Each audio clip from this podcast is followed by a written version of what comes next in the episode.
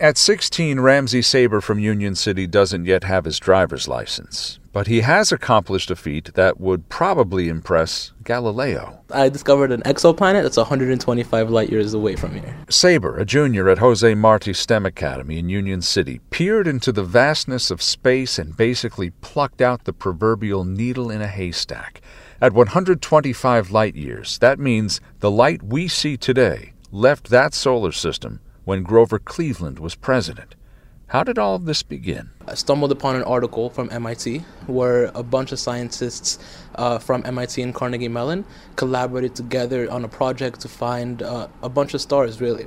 And uh, after a while, they achieved their goal and they found a cluster of stars ranging from 100 to 200 light years away from here. He dove into reams and reams of data, statistics, graphs, and calculus a blue frequency levels measures high energy, meaning that this potential star is coming closer to us. And eventually it moves away, giving off a red frequency, meaning that it is moving away. So if you see this continuous pattern, especially if it's a strong pattern, that means that there might be something inducing the orbit to begin with. He mapped out a plan. My freshman year was making sure I gathered all the math and statistics that I needed for the hypothetical. My sophomore year, I wanted to go on about uh, potentially getting visual proof of this exoplanet in orbit.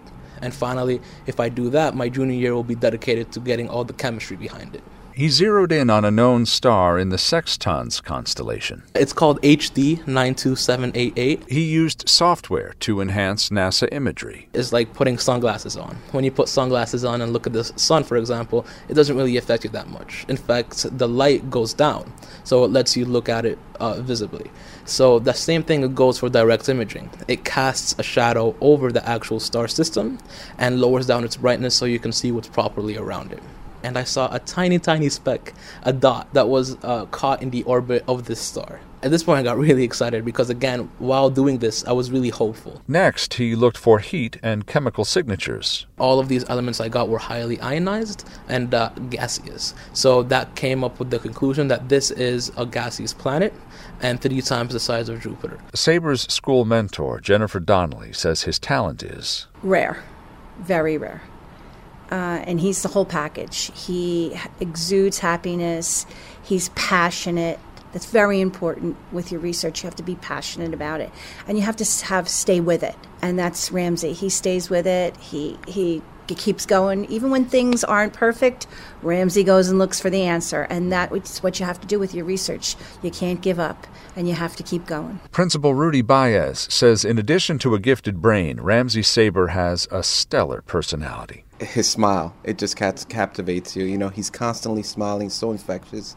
And uh, anyone who's around him uh, immediately just changes their mood in a positive sense. Ramsey saber has a thirst for knowledge and innate curiosity but something else something deeply personal motivates him I'm going to show my mom for real this time that this is an actual planet and make her uh, proud that, you know, she didn't just sacrifice everything for me for no reason. His mother, Ilham Chamam, is indeed proud. Always smiling. Okay, I, he's a happy kid. I don't know why, but he's a happy kid. The sacrifice of which Saber speaks is the difficult decision that his mother made to leave Morocco. They had a comfortable life there but this single mother wanted better educational opportunities for her son.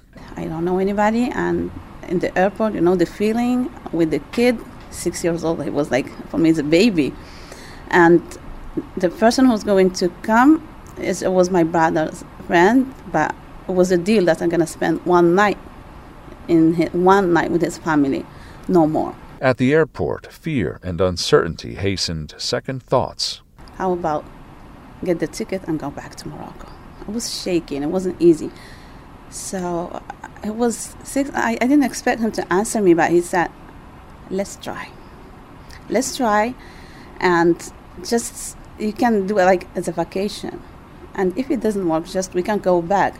But the most important, we are together." He said that. They struggled in those early days. Just want to tell him that thank you for not blaming me because he was fine in Morocco. But when he came here to lot with me, you know, to see your kid without blanket and with, with, we sleep on the floor for three months. Mm. He has his jacket as mattress and my jacket for three months. You know, it was cold. We didn't have heat. That so Just I tell him I'm so sorry. Saber appreciates everything that his mother did. Everything I do from here on now, since I was, you know, I was with my mother, has been for my mother.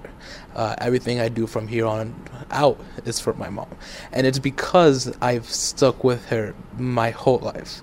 And I will continue to do that because what she's been through, I've seen it. And he knows just how to say thank you. In Arabic, his mother's name, Ilham, means inspiration. Saber, if he gets the chance, would like to name his planet after his mother.